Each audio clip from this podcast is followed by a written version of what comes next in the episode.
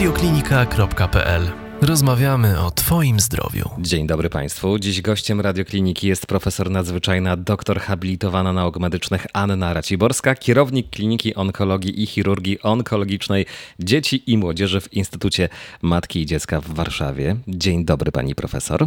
Dzień dobry. Pani profesor, gościmy dziś u Pani we wspomnianym przed chwilą Instytucie Matki i Dziecka, by porozmawiać o chorobie nowotworowej, która dotyka głównie młodzież. Co prawda jest to choroba rzadko występująca, ale warto ją przybliżyć. Mięsak Ewinga. To na początek, Pani profesor, proszę nam scharakteryzować, czym jest właśnie mięsak Ewinga. Mięsak Ewinga to jest e, taka choroba, która dotyka no, niewielkiej liczby osób, bo to tak mniej więcej w Polsce, jeżeli my mówimy o populacji dziecięcej, czyli do 18 roku życia, to jest około 20-25 nowych pacjentów rocznie. Co jak mamy kilka milionów dzieci, no to nie jest to duży procent, szczęśliwie. E, Szczyt zachorowania na tą chorobę to jest 15-19 lat, więc e, część pacjentów, którzy chorują na mięsaka Ewinga ma więcej niż 18 lat, czyli nie zalicza się do populacji dziecięcej, bo ta choroba może również dotyczyć ludzi dorosłych, aczkolwiek dużo rzadziej. Statystycznie, tak, na ilość osób, które żyją w Polsce. Ta choroba może również występować u bardzo małych dzieci, dlatego że mięsaki Ewinga można stwierdzać już u noworodków albo młodych niemowląt i to jest taka szczególna postać, troszeczkę e, inaczej rokująca dużo rzadziej jeszcze występująca niż mięsak Ewinga i takie dziecko z mięsakiem Ewinga występ małe, które ma mniej niż pół roku, to jest jedno dziecko na 5 lat, czyli generalnie bardzo mało. Y, natomiast rzeczywiście y, jest to choroba, która obecnie y, ma duże szanse na to, żeby być wyleczoną. Na początku, jak ja zaczynałam swoją pracę, to właściwie mięsak Ewinga uznawano za jeden z najgorzej rokujących nowotworów. I właściwie 60% pacjentów ginęło, nawet z tą chorobą zlokalizowaną. Ja no nie jestem już aż tak stara, no trochę stara. E, mam 25 lat pracy i w przeciągu tych 25 lat my obecnie jesteśmy w stanie uratować 8 pacjentów na 10, jeżeli postać jest zlokalizowana tej choroby. Czyli generalnie postęp, jaki się dokonał w przeciągu 20 lat, jest olbrzymi. Dlaczego się o tym mówi? Dlatego, żeby wcześniej o tym myśleć, żeby wcześniej rozpoznawać i po to, żeby dawać nam szansę na to, żeby ci pacjenci byli zdrowi. Bo myślę, że wyleczalność 8 na 10, no to słuchajcie, to oznacza, że 8 pacjentów na 10 będzie zdrowych, pójdzie do szkoły, będzie realizowało swoje marzenia będzie realizowało siebie, może zakładało rodziny i to jest coś fantastycznego, o, co my walczymy. Czyli rokowania rzeczywiście brzmią fantastycznie, jeżeli chodzi o wyleczalność mięsaka Ewinga. E, pani profesor, wiemy, że dotyka ta choroba głównie młodzież, a gdybyśmy mieli doprecyzować, w jakim wieku najczęściej e, ten nowotwór się pojawia? 14, 15, 16? Szczyt zachorowania Aha. to jest 15-19, czyli tak Aha. tak naprawdę właściwie wtedy, kiedy e, no, te dzieci kończą szkołę podstawową, a zaczynają coś robić dalej. To jest największy procent występowania tych dzieci, czyli z tych 20-25 aż 15 będzie w tym wieku, tak? mhm. tak? Czyli ponad, zdecydowanie ponad połowa. No to jest bardzo ważne. Mięsak Ewinga niestety jest chorobą bardzo złośliwą, jak powiedziałam wcześniej. Wymaga bardzo intensywnego leczenia. To jest ponad rok leczenia, co dla takich e, dzieci, właściwie dla takiej młodzieży, jest e, zmianą kompletnie trybu życia, oderwaniem od rówieśników. E, no, przewartościowaniem właściwie całego swojego życia. Często wiąże się z dużymi problemami emocjonalnymi, ze zmianą środowiska, z utratą przyjaciół. No i to bardzo niekorzystnie wpływa na cały proces leczenia takiego pacjenta. Mhm. A pani profesor częściej dotyka to chłopców, czy nieco nie? częściej, nieco, nieco częściej. częściej. To jest około 1,4 do 1, czyli nie tak dużo. Czyli załóżmy na jedną dziewczynkę przypada półtora chłopca. Mhm. Więc e, to nie jest tak dużo. Nie można powiedzieć, że chłopcy dużo częściej na to chorują, aczkolwiek mhm. nieco częściej. E, a czy są jakieś schorzenia, e, które występują właśnie u dzieci i młodzieży, które mają wpływ na to, że ten mięsak powstaje? No, niektóre tak, natomiast Mhm. to są właściwie, e, to jest w odróżnieniu od mięsaka kościopochodnego, jest też ciekawe, dlatego że ten mięsak zazwyczaj nie występuje po napromienianiu i zazwyczaj nie występuje w powiązaniu z mm, genetycznymi zmianami dziedziczonymi we krwi. Aczkolwiek może występować na przykład częściej, jeżeli mamy przewlekłe stany zapalne, jeżeli mamy jakieś e, na przykład choroby kości, które e, wcześniej były leczone, ale są związane z jakimś zwiększoną metabolizmem kostnym. Natomiast mięsak Ewinga właśnie jest takim nowotworem w odróżnieniu od mięsaka kościopochodnego, że tutaj mało jest czynników takich, których my znajdujemy z zewnątrz, dlaczego ten nowotwór występuje.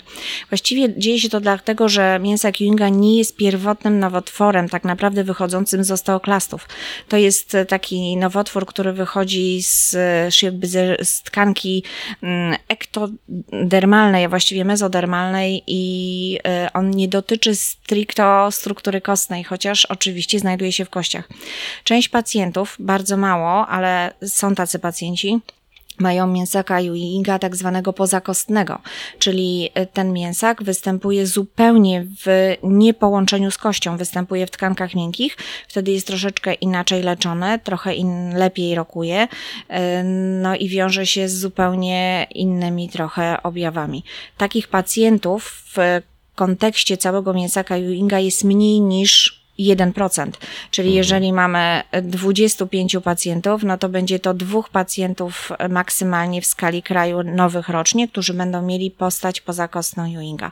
To jest właściwie bardzo duży problem dla, również dla lekarzy, ponieważ czasami te postacie są mylone i y, nie zawsze dobrze kwalifikowane, dlatego że nie, naciek kostny czasami jest wtórny, ale tak się zdarza bardzo rzadko. Natomiast y, często właśnie jest to mylone, że jeżeli mamy duży guz przykostny, a małą zmianę w kościach, to ten pacjent nie jest kwalifikowany jako mięsak kostny, tylko pozakostny. I oczywiście, mm, no nie zawsze, ale może się to wiązać z tym, że intensyfikacja leczenia jest mniejsza, więc szanse na zupełne wyleczenie mogą być gorsze dla takiego pacjenta. Dlatego bardzo ważna jest taka pierwsza kwalifikacja, czyli to, gdzie, jaką pacjent ma chorobę i do jakiej grupy powinien być zaliczony, dlatego że to nie jest prawda, że wszystkie te mięsaki leczy się tak samo. W zależności od tego, jaki mają stadium zaawansowania, yy, czyli gdzie choroba występuje, jakie mają zmiany molekularne, bo to jest ciekawe, że w tych mięsakach my możemy badać zmiany molekularne, które mogą wpływać na to, jakie będzie rokowanie u tych chorych, e, to ci pacjenci mają inną kwalifikację do grupy terapeutycznej, co oznacza, że mogą mieć inną intensyfikację leczenia, czyli leczenie albo bardziej silniejsze, albo leczenie słabsze. I to jest też ważne, dlatego że dążymy do tego, żeby pacjent był wyleczony, ale dążymy też do tego, żeby pacjent miał jak najmniej odległych powikłań po leczeniu. Czyli jeżeli mamy pacjentów, którzy mają korzystny profil, e, mają chorobę zlokalizowaną, my na przykład możemy dawać mniej intensywną chemioterapię, nie tracąc na tej szansie na wyleczenie, czyli dalej utrzymywać te 80%, a wtedy nasilenie odległych powikłań, czyli za 10, 15, 20 lat może być dużo mniejsze. I to jest dla nas bardzo obecnie ważne. Jakie to mogą być powikłania? Te powikłania zależą właśnie od tego, jaką się daje chemioterapię, ale bardzo dużo pacjentów może mieć problemy nerkowe, czyli może wymagać konsultacji nefrologicznych, może mieć problemy z serduszkiem, czyli na przykład y, może wymagać konsultacji i opieki kardiologicznej. Leki, które się podaje w leczeniu mięsaka Ewinga mogą się wbudowywać trwale w mięśniówkę serca i o ich się nie da wypłukać, nie ma leków, które temu zapobiegają, w związku z czym jeżeli się wbudują, to ta wbudowanie będzie trwało do końca. Więc ci pacjenci na przykład wymagają takiej profilaktyki czy specjalnego postępowania nawet kilkanaście lat po zakończeniu leczenia. Najczęściej chodzi o to, że ten pacjent powinien okresowo, czyli na przykład raz na rok, dwa lata udawać się na konsultację kardiologiczną, ale również należy pamiętać, że taki pacjent nie może wykonywać wysiłków statycznych, czyli na przykład chodzić na siłownię i wyciskać 100-kilowej sztangi. E, Albo na przykład e, kobiety mogą mieć przeciwwskazania do porodu siłami natury, dlatego żeby ograniczyć właśnie to, że może nagle dojść do niewydolności serca i nagłego zatrzymania krążenia. To jest takie najbardziej e, ciężkie powikłanie u dzieci po leczeniu. Pani profesor, to przy powikłaniach postawmy już kropkę i przejdźmy do samego początku choroby. I mam takie pytanie, jak wyglądają, jakie są pierwsze objawy tego, że mięsak Ewinga pojawia się u nastolatka czy u dziecka? Na co rodzice powinni zwrócić szczególną uwagę? No, objawy bywają różne, no bo zależy, gdzie ten nowotwór jest, a może wystąpić właściwie wszędzie. Pierwszym objawem może być guz, ale nie musi. Może być y, również pierwszym, ten, pierwszym objawem może być ból. Ból, który się pojawia często w nocy, bez y, związku z wysiłkiem fizycznym. To jest ból, który się pojawia ciągle w jednym miejscu, nie ustępuje po podaniu leków przeciwbólowych, to można, znaczy się może na przykład być podany jakiś lek przeciwbólowy, ogólnie dostępny, na przykład paracetamol. Ten ból ustąpi na chwilę, ale po następnej nocy on będzie bardziej nasilony, będzie trwał dłużej i będzie wymagał podawania dodatkowego leku, a podanie tego dodatkowego leku nie ograniczy tego bólu. I ból nocny jest bardzo charakterystyczny w ogóle dla mięsaków kości. Także jeżeli jest ból nocny, który nie ustępuje po podaniu leków przeciwbólowych, to należy myśleć o tym, że należy się zgłosić do lekarza w celem dokładniejszej diagnostyki.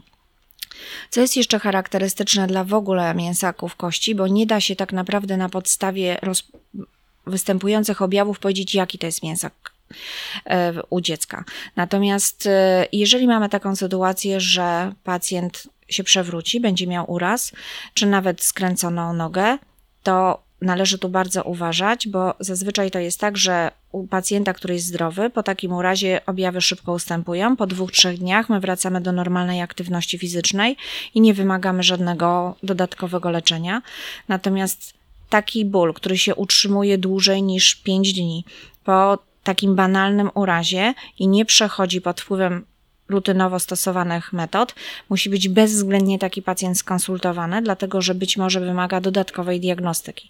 Na pewno jest przeciwwskazaniem stosowanie rehabilitacji bez diagnostyki, takiej podstawowej to jest jeden z częstszych błędów, że pacjenci, którzy mają dolegliwości, nie są do końca dodiagnozowani, nie mają wykonanych nawet prostych badań obrazowych, a są kierowani do rehabilitanta i mają przez ileś tygodni czy miesięcy stosowaną rehabilitację bezskutecznie.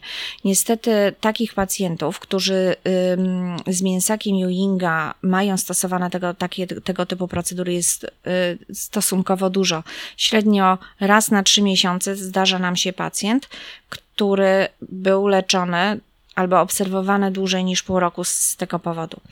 Należy pamiętać, że mięsak Ewinga może przybiegać podstępnie, czyli de facto może powodować dolegliwości bólowe, które ustępują. Czasami może być mylony ze stanem zapalnym i mówi się, że dla mięsaka Ewinga jest charakterystyczna maska zapalna. Czyli mamy jakieś wybrzuszenie, mamy podwyższoną temperaturę danej okolicy, czy nawet temperaturę ciała u pacjenta, mamy w badaniach krwi podwyższone wskaźniki stanu zapalnego, wtedy lekarz rozpoznaje stan zapalny, daje antybiotyk i tutaj często ten stan pacjenta się poprawia, ale poprawia się na krótko. Potem pacjent wraca za dwa tygodnie czy trzy z nawrotem objawów, czasami dużo silniejszych, no ale ponieważ leczenie wcześniejsze zadziałało, no to często lekarz zmienia antybiotyk. No i tak zależy od tego, czy lekarz zna dużo antybiotyków i czy ten stan pacjenta na ile się pogarsza. Dramatyczne są sytuacje, kiedy pacjent jest tak leczony dłużej niż pół roku. Ja zawsze wszystkim mówię, że jeżeli to dotyczy właściwie wszystkich chorób, moim zdaniem, że jeżeli mamy rozpoznaną jakąś chorobę, dajemy na to leczenie jakieś objawowe, to leczenie nie działa. Dajemy drugie leczenie. Jeżeli to leczenie nie działa, to zastanówmy się, czy ta diagnoza jest prawidłowa, a nie dla, czy te leki są źle działają, bo może się tak zdarzyć, że ta diagnoza jest postawiona nieprawidłowo, nie dlatego, że lekarz nie wiedział, nie umiał, tylko dlatego, że czasami choroba się rozwija na tyle podstępnie, że za pierwszym razem nie można było postawić rozpoznania, pamiętając o tym, że pacjentów, którzy są chorzy na mięsaka Ewinga jest tak mało, czyli 20 nowych pacjentów rocznie, a pacjentów, którzy mają stan zapalny czy banalny uraz, no to idziemy w setki, więc trudno u każdego pacjenta od razu rozpoznawać nowotwór. E, musi się tam złożyć szereg czynników na to, żeby to rozpoznać. To, co jest ważne, co ja bym chciała tu szczególnie podkreślić, że należy pamiętać, że w przypadku mięsaków, mięsaków narządu ruchu, w tym mięsaka Ewinga, zrobienie morfologii nie wyklucza w ogóle kompletnie rozpoznania. Jeżeli pacjent z mięsakiem narządu ruchu ma zmiany w morfologii spowodowane przerzutami nowotworu do szpiku, to znaczy, że ten pacjent był rozpoznany bardzo późno, nikt nie zauważył wczesnych objawów i że ten pacjent ma rozsianą chorobę nowotworową. Morfologia jest świetnym badaniem i właściwie podstawowym do rozpoznawania nowotworów układu krwiotwórczego. Natomiast w przypadku mięsaków to jest tylko i wyłącznie badanie pomocnicze. To jest bardzo, mówię o tym dlatego, że bardzo często przychodzą pacjenci i mówią, ale ja robiłem morfologię i było wszystko dobrze świetnie, ale morfologia nie jest badaniem rozpoznającym mięsaki narządu ruchu. Jeżeli mamy zmiany w morfologii, to znaczy, że te, ten nowotwór już niestety bardzo długo tam był i spowodował przerzuty do szpiku, i dlatego mamy zmiany w morfologii. Także przede wszystkim to są objawy kliniczne. To jest w ogóle podstawa. Pani profesor, dopytam o e, tych pacjentów, u których diagnozuje się już niestety tą e, wersję rozsianego e, mięsaka Ewinga. Czy są to pacjenci, u których rokowanie jeszcze jest dobre, jeżeli chodzi o wyleczenie, czy są oni już niestety na przegranej pozycji? No niestety na pewno to jest gorzej niż jest choroba mhm. zlokalizowana. Natomiast e, to nie znaczy, że pacjent nie ma zupełnie szans. E, no na pewno leczenie takiego pacjenta jest bardziej intensywne, czyli trzeba wykonać więcej procedur, czyli dać więcej chemioterapii. Ta chemioterapia musi być bardziej intensywna, czyli również taka, która będzie miała więcej skutków ubocznych, nie tylko tu i teraz, tylko również po wielu latach. Taki pacjent może wymagać dodatkowo radioterapii, taki pacjent może wymagać dodatkowo procedury przeszczepienia komórek szpiku. E, taki pacjent może wymagać potem wielomiesięcznego leczenia podtrzymującego. Szanse na wyleczenie oczywiście spadają diametralnie, dlatego że o ile, tak jak powiedziałam, u pacjentów zlokalizowanych to mamy szansę 80-85%, czyli 8 na 10, to u pacjentów, którzy są rozsiani, te szanse są około 40-35%, czyli już tylko 4 na 10, ale to jest aż 4 na 10. Czyli? Bo jak ja zaczynałam pracę 20 lat temu, to 4 na 10 to było dla pacjentów zlokalizowanych, a teraz 4 na 10 jest dla pacjentów rozsianych. Najgorsze szanse na wyleczenie w takich kategoriach, jakich rozmawiamy, mają pacjenci, którzy nie odpowiedzieli na leczenie pierwszej linii albo mają tak zwaną wczesną wznowę, czyli do pół roku od zakończenia leczenia. W, takim, w takiej sytuacji tacy pacjenci rokują 10 do 15%, czyli 1 do 1,5 pacjenta na 10 będzie zdrowych, ale to nie oznacza, że nie należy walczyć, bo należy, bo szansa zawsze jest. Ja uważam, że nadzieja umiera ostatnia i trzeba mhm. walczyć, zwłaszcza, że medycyna bardzo się rozwija i coraz więcej mamy szansy na to, żeby mieć leczenie celowane dawane dla pacjenta na podstawie wyników badań molekularnych. I tutaj to, co chciałam powiedzieć, że właśnie w naszej klinice, mam nadzieję od przyszłego roku, rusza protokół. To jest nasze badanie niekomercyjne dla pacjentów ze wznową, innymi mięsaka Ewinga, ale również innych mięsaków kości, gdzie będziemy badać tym pacjentom cały profil genetyczny e, i dawać leczenie celowane, czyli do standardowej chemioterapii będą dawane leki jakby molekularnie ukierunkowane. E, to jest e, projekt finansowany z Agencji Badań Medycznych, ale dla tych pacjentów jest to za darmo, więc jest to olbrzymia szansa na to, żeby poprawić wyniki leczenia. Ogólnie uważa się na świecie, że ten lek, który będziemy podawać, zwiększa szanse pacjentów do 70%. Sporo. Czyli z 7, 7 na 10 dzieci ma szansę zareagować na leczenie i być zdrowym. Czyli uważam, że to jest bardzo dobrze, dużo i to jest olbrzymia szansa dla tych chorych. A u ilu pacjentów mięsak Ewinga wznawia się, czyli pojawia się po raz kolejny? Mamy takie statystyki? No niestety takie statystyki mamy. Mniej więcej to dotyczy 40 40% chorych, zależy też bardzo od tego, jaki pacjent, w jakiej fazie nowotworu pacjent przyszedł. Bo im pacjent przyszedł w mniej zaawansowanej chorobie, tym szanse na powrót ma mniejsze. Czyli właściwie pacjent, który miał zlokalizowany guz, to szanse na e, powrót ma naprawdę rzędu 20%. Pacjent, który przyszedł w rozsianej chorobie ma szansę na powrót, myślę, że ponad 80%. Więc e, średnio około 40% pacjentów wraca, między 30 a 40%. To też nie jest wbrew pozorom tak dużo, dlatego że w mięsaku kościopochodnym e, wraca ponad 50% pacjentów. Mimo, że się uważa, że mięsak kościopochodny to jest lepiej mieć. Pacjenci często mhm. uważają, że to jest lepsza choroba. No, rzeczywiście, e, patrząc na statystyki sprzed wielu lat, to mięsak kościopochodny był uważany za lepiej rokujący nowotwór, bo mięsak Ewinga był jednym z najgorszych. Teraz to troszeczkę się przesunęło właśnie ze względu na możliwości terapii i możliwości tych procedur medycznych, które my możemy obecnie proponować pacjentom z racji rozwoju technologii i ogólnie nauk medycznych. Pani profesor, do kwestii leczenia mięsaka i winga za chwilę powrócimy, by powiedzieć w tym temacie więcej, ale teraz chciałbym się skupić na diagnozie, bo to od niej zależy sukces właśnie leczenia. Jak taka diagnoza wygląda? Jakie badania są wykonywane? Przede wszystkim e, pacjent powinien mieć e, po pierwsze wykonaną prawidłowo biopsję. Ta biopsja powinna być pobrana nie tylko w kierunku badania histopatologicznego, ale również w kierunku badań genetycznych, czyli molekularnych. Taka biopsja, ponieważ większość z tych pacjentów będzie wymagało w przyszłości leczenia chirurgicznego, będzie wymagało tego, żeby wyciąć guz i coś zrobić i żeby ten pacjent był e, skutecznie zaopatrzony ortopedycznie, to właściwie zalecenia są takie, że powinna biopsja być wykonana w ośrodku, który będzie finalnie wykonywał ostateczny zabieg operacyjny i to jest bardzo ważne. E, taki pacjent powinien mieć wykonane całe badania stopniujące, czyli na samym początku należy zobaczyć, czy pacjent ma chorobę w jednym miejscu, czy w dziesięciu, bo to jest bardzo ważne do podjęcia decyzji terapeutycznych. Czyli biopsja w ośrodku, który będzie prowadził finalne leczenie ortopedyczne, badania stopniujące i badania molekularne. I obecnie badania molekularne no, powinny być wykonane u wszystkich pacjentów, dlatego że one nie tylko potwierdzają rozpoznanie, ale również po, mm, dają nam po pierwsze możliwość ocenienia, czy ten pacjent dobrze zareaguje na leczenie, czy nie, czy można mu dać silniejszą chemioterapię, trzeba mu dać silniejszą chemioterapię, czy można mu dać łagodniejszą. E, no i przede wszystkim dają e, szansę na to, żeby móc szukać leczenia celowanego, ukierunkowanego molekularnie, po to, żeby ewentualnie zwiększyć szansę pacjentowi na całkowite wyleczenie.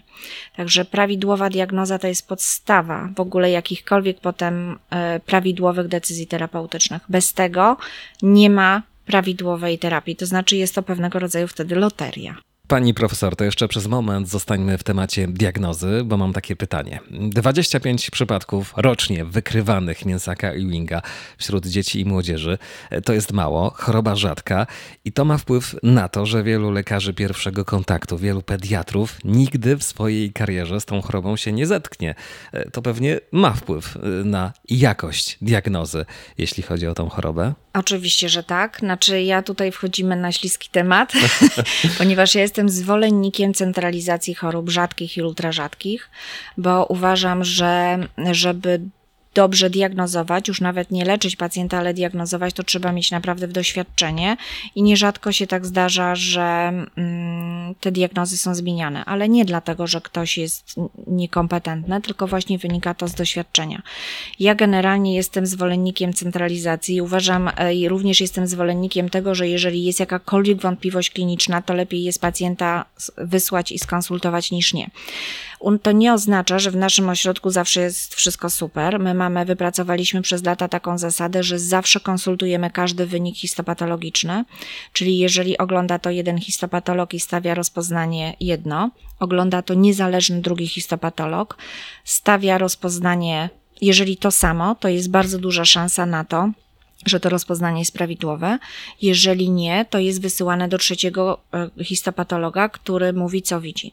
Wszyscy pacjenci również mają badanie genetyczne, bo nierzadko się tak zdarza, to znaczy około 20% pacjentów, czyli 2 na 10, badanie, ostateczne rozpoznanie stawia się na podstawie badania genetycznego. Nie na podstawie badania histopatologicznego, tylko na podstawie badania genetycznego.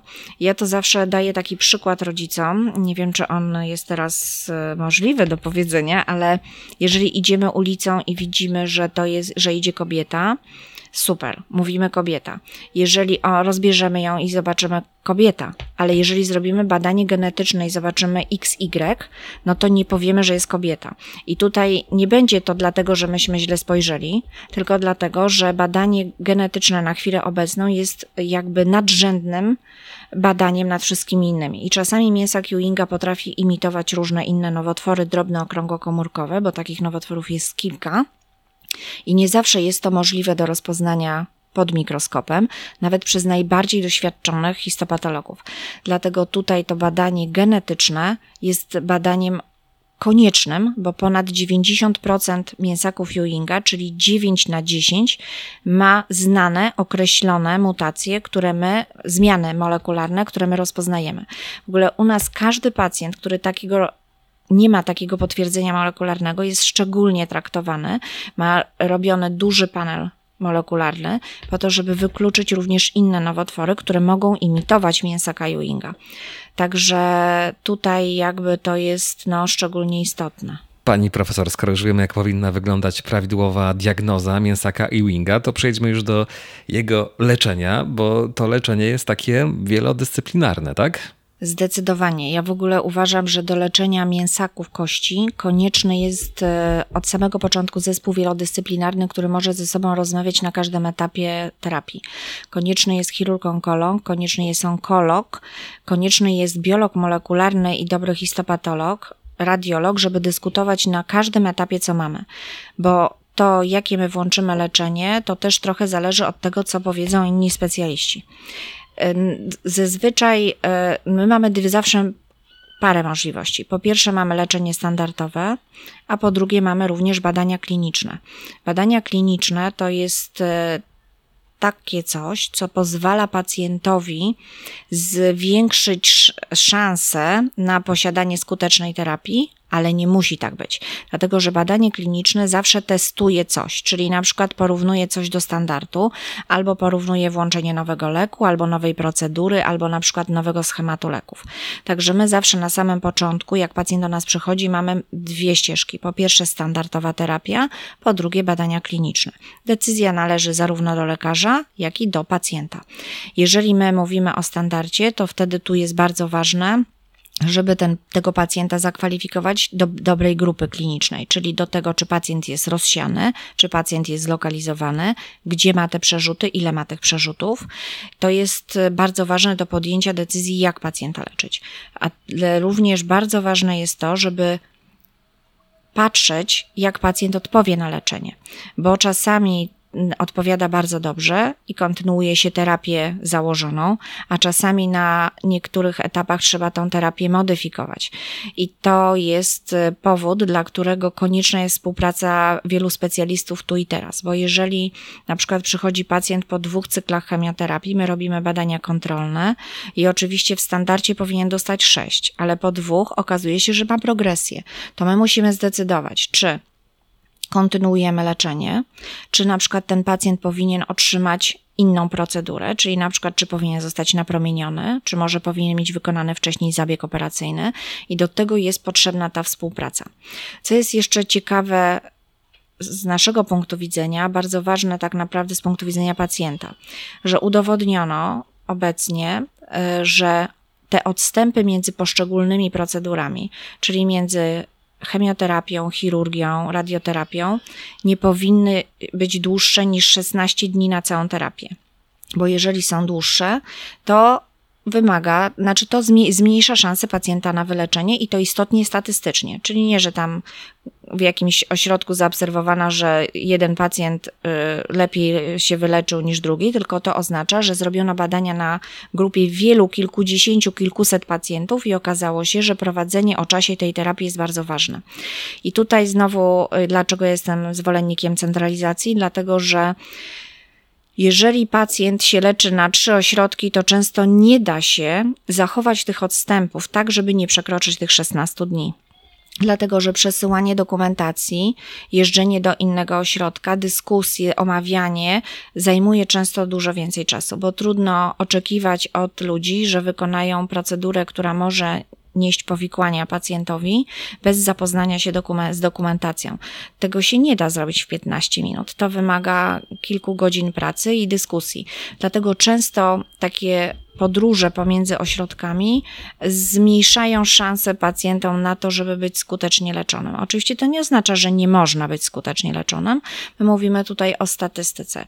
Z tego powodu ja właśnie jestem zwolennikiem akurat zupełnie centralizacji, jeżeli chodzi o nowotwory rzadkie, ultrarzadkie, a szczególnie o mięsaki narządu ruchu, dlatego że chirurgia w mięsakach narządu ruchu odgrywa kluczową rolę w wyleczeniu. Właściwie pacjenci, którzy nie mają wykonanego radykalnego zabiegu operacyjnego, radykalny, czyli taki, który jest w y, tak zwany czysto onkologicznie, czyli zawiera margines tkanek zdrowych, to mają e, dużo mniejszą szansę na to, żeby być zdrowym. I to jest we wszystkich publikacjach, wszędzie w ogóle od lat e, jest to bardzo ważne. I co jest bardzo ważne, ten zabieg powinien być wykonany o czasie. Jeżeli ten pacjent ma odraczany zabieg, albo te zabiegi są przesuwane, to niestety bardzo wielu z tych pacjentów albo nie doczekuje tego zabiegu, albo niestety rokowanie jest e, dużo, dużo gorsze.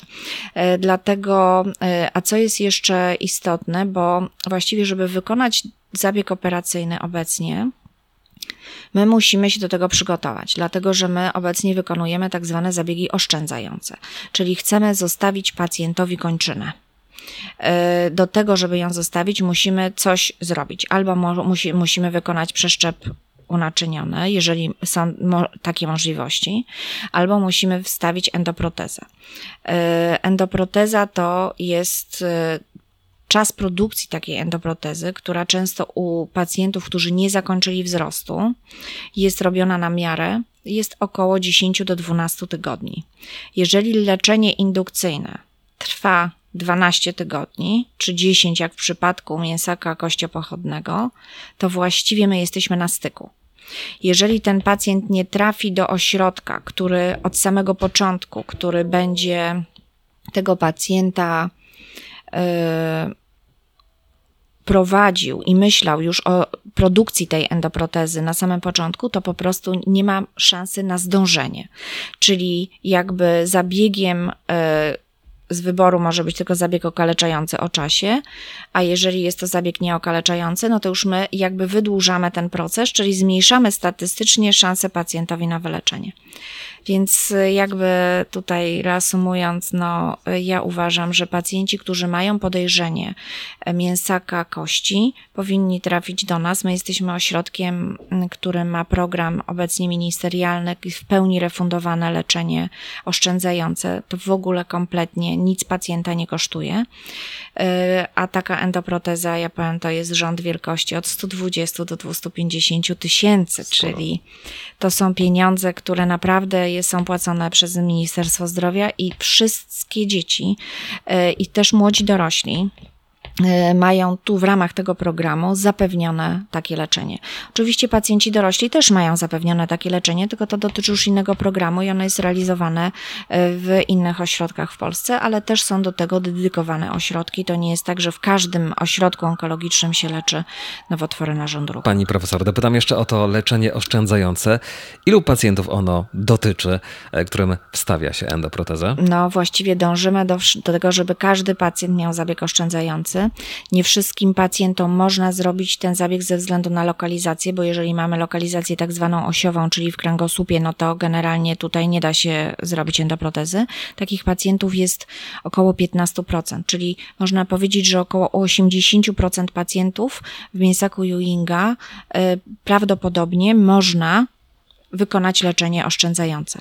Leczenie oszczędzające to nie jest tylko endoproteza, tak, ale jakby jest to jedna z form leczenia oszczędzającego, która no, jest najczęściej wykorzystywana z racji tego, jak, jak ta choroba się lokalizuje, jak przebiega. A gdzie najczęściej się lokalizuje choroba? Są takie No miejsca, tak, które często są standardowe? e, e, dość dużo pacjentów ma lokalizację w kończynie dolnej, to jest kość udowa, ale również wielu ma lokalizację w miednicy, e, czyli to taka lokalizacja, która nie zawsze daje szansę na leczenie oszczędzające, ale już w bardzo wielu przypadkach e, my możemy już tą, e, ten nowotwór usunąć. Mięsak Ewinga może się lokalizować wszędzie, tak? Poza lokalizacją miedniczną i kości udowa, to on się może zdarzać w strzałce, może się zdarzać w żebrach, może się zdarzać w kości ramiennej. No takie lokalizacje obserwujemy, one są dużo rzadsze niż ta lokalizacja kość i miednica. Pani profesor, to na koniec naszego spotkania dopytam jeszcze o jedną kwestię, bo mówiliśmy w trakcie tej rozmowy, że mięsak Ewinga dotyczy głównie nastolatków, a czy u młodszych dzieci pojawiają się przypadki zachorowania? To znaczy u młodszych dzieci są, one są dużo rzadsze, one mogą być też u noworodków i niemowląt i zdarzają się takie zachorowania. Natomiast e, mięsak Ewinga może wystąpić właściwie w każdym wieku, również u małych dzieci i my mamy takich pacjentów, którzy mają 2, 3, 5 lat, którzy mają mięsaka Ewinga i no takie wtedy leczenie oszczędzające chirurgiczne to jest duże wyzwanie. Najmłodszy pacjent, który u nas miał założoną endoprotezę rosnącą miał 8 miesięcy. E, Właściwie wszystkie dzieci, noworodki czy niemowlęta, które były u nas leczone z powodu mięsaka Ewinga żyją. To jest e, naprawdę Pozytywne i rokowania są Tak. bardzo dobre. tak. Pani profesor, bardzo dziękuję za poświęcony czas i za te ciekawe informacje dotyczące na szczęście rzadkiej choroby, jaką jest nowotwór, czyli mięsak Ewinga. Tak, ja zdecydowanie chciałabym powiedzieć, że nie zawsze w pierwszej kolejności naprawdę myślmy o tym, że to jest nowotwór. Podkreślę to. Natomiast jeżeli nie coś nie działa, nie leczy się, to wtedy pomyślmy o tym, żeby to zweryfikować i udać się do specjalisty i wykonać badania. I sprawdzić to. U specjalistów, którzy mają doświadczenie w danych chorobach. E, dziękuję bardzo. Ja dziękuję Pani bardzo. za rozmowę. Moim i Państwa gościem w radioklinice była profesor nadzwyczajna, doktor habilitowana nauk medycznych Anna Raciborska, kierownik Kliniki Onkologii i Chirurgii Onkologicznej Dzieci i Młodzieży w Instytucie Matki i Dziecka w Warszawie. Dziękuję za rozmowę. Dziękuję bardzo.